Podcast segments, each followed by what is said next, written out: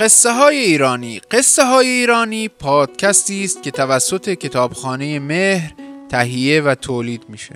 این قصه از کتاب افسانه های ایرانی بازنویسی محمد قاسمزاده انتخاب شده.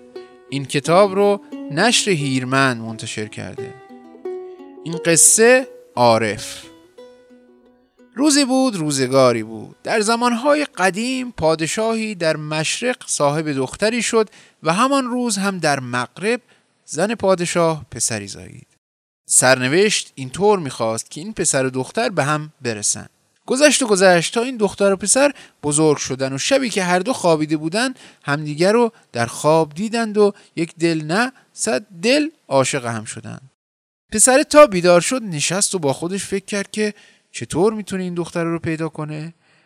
به دلش هم برات شده بود که این دختره در شهر خودش نیست. پس سوار اسب شد و راه افتاد و پشت به شهر و رو به بیابون رفت تا ببینه کجا به دختره می‌رسه.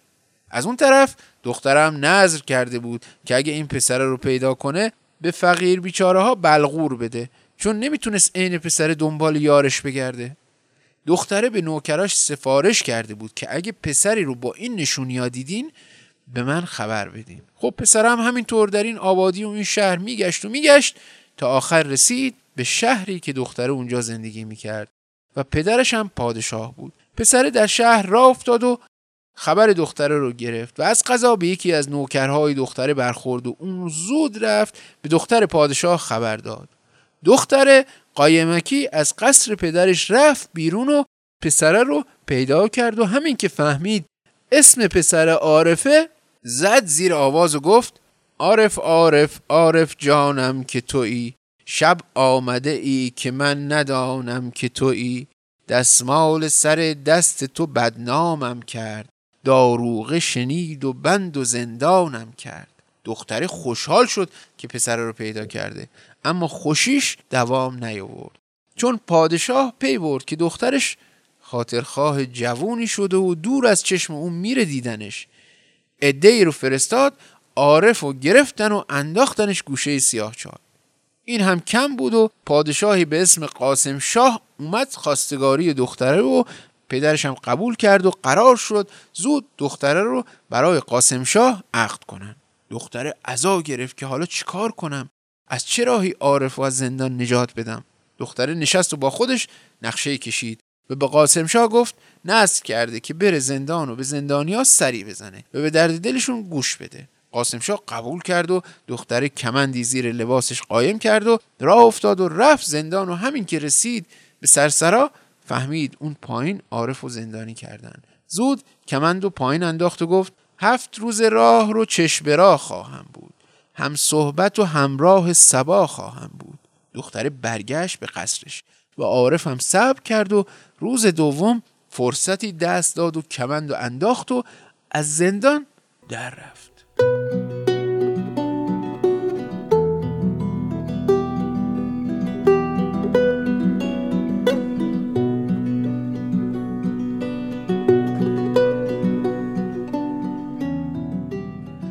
اسب سیاهی پیدا کرد و سوار شد و راه افتاد به طرف شهری که قاسم شاه پادشاهش بود و قرار بود دختره رو با خودش بیاره اونجا. همینطور که میتاخت به اسبش می‌گفت ای اسب سیاه نیلی هموار برو از بحر دل عارف بیار برو. گر خواهی سر سم تو در زرگیرند هفت روز راه رو به یک سهرگاه برو. وقتی عارف به شهر رسید دید همه جا رو چراغونی کردن و بزن به کوبی را انداختن که بیا و ببین. از مردم پرسید چه خبره؟ اونا گفتن عروسی قاسم شاهه.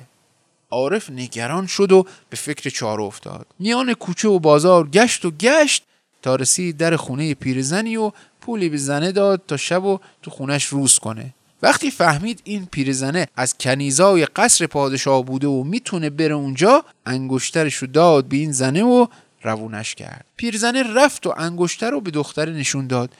اون پی برد که عارف اومده و امیدش بیشتر شد. خوب دوروبرش رو نگاه کرد و فهمید از اتاق سومی می‌تونه پسره رو بیاره تو راه و چاه و به پیرزنه یاد داد. پیرزنه که رفت دختره گفت عارف و سیه سوار می‌بینم. تیغش چو نهنگ می‌بینم. گرزش چو اژدها می‌بینم. قاسم کور و قلیوار می‌بینم. پیرزنه با هر کلکی بود عارف و برد به قصر و اون دیوار و اتاق سومی رو سوراخ کرد و منتظر موند و همین که قاسم شاه اومد تا دختره رو ببینه عارف امونش نداد و شمشیرش رو کشید و گردن اونو زد. عارف وقتی دید قاسم شاه افتاد روی زمین دست دختره رو گرفت و از همون راهی که آمده بود اونو قایمکی برد بیرون و سوار اسب شدن و از دروازه شهر بیرون زدن. و پشت به شهر و رو به بیابون تاختن. اما لشکر قاسم شاه زود پی بردن این پسره چه بلایی سر پادشاهشون آورده. بی معطلی دست به کار شدن و افتادن دنبال اون. وقتی عارف و دختره رسیدن به کوهی که سر راشون بود سپاه هم به اونها رسید.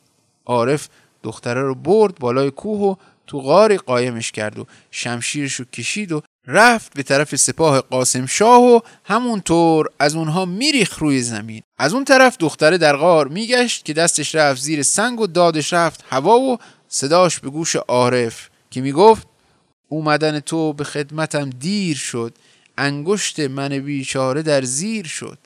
عارف سپاه قاسم شاه رو گذاشت و برگشت به غار و دست دختره رو از زیر سنگ در آورد و از غار زدن بیرون. عارف رو کرد به دختره و گفت دستتو بده زکوه بالات کنم. هم صحبت کبک های صحرات کنم. گر خاج خدا مراد ما را بدهد کفشی بخرم ز نقره در پات کنم. اما لشکر قاسم شاه هم وقتی دلاوری عارف و دیدن فهمیدن با زور نمی‌تونن دختره رو از دست این پسره بگیرن و حسابش رو کف دستش بذارن. این بود که زیرابی رفتن و به او کلک زدن و گفتن می‌خوان آشتی کنن و از خون پادشاهشون گذشتن. عارف هم که پسر صاف و ساده بود گولشون خورد و با هم اومدن شهر و اونو بردن قصر. زود در شربتی که برای او می بردن زهر ریختن. وقتی پیاله رو می‌خواستن بدن دست عارف دختره از اتاق هفتم همه چیزو دید و صداشو بلند کرد گفت ای عارف بیار پیاله را نوش مکن. در پای پیاله خواب خرگوش مکن. خود دانی و من که دشمنت بسیار است. از کرده خیشتن فراموش مکن. عارف فهمید که اینها دوستش نیستند و کلک سوار کردند. این بود که امانشان نداد و عده زیادی را بیجان و ناکار کرد و دختره را برداشت و راه افتاد به طرف شهر خودش و تا آخر عمر به خیر و خوشی با هم زندگی کردند. این داستان بازنوشته است از افسانه عارف از چهل افسانه خراسانی بازنویسی و پژوهش حسین علی بیهقی. دامن سرخ گلدار همگی خدا نگهدار.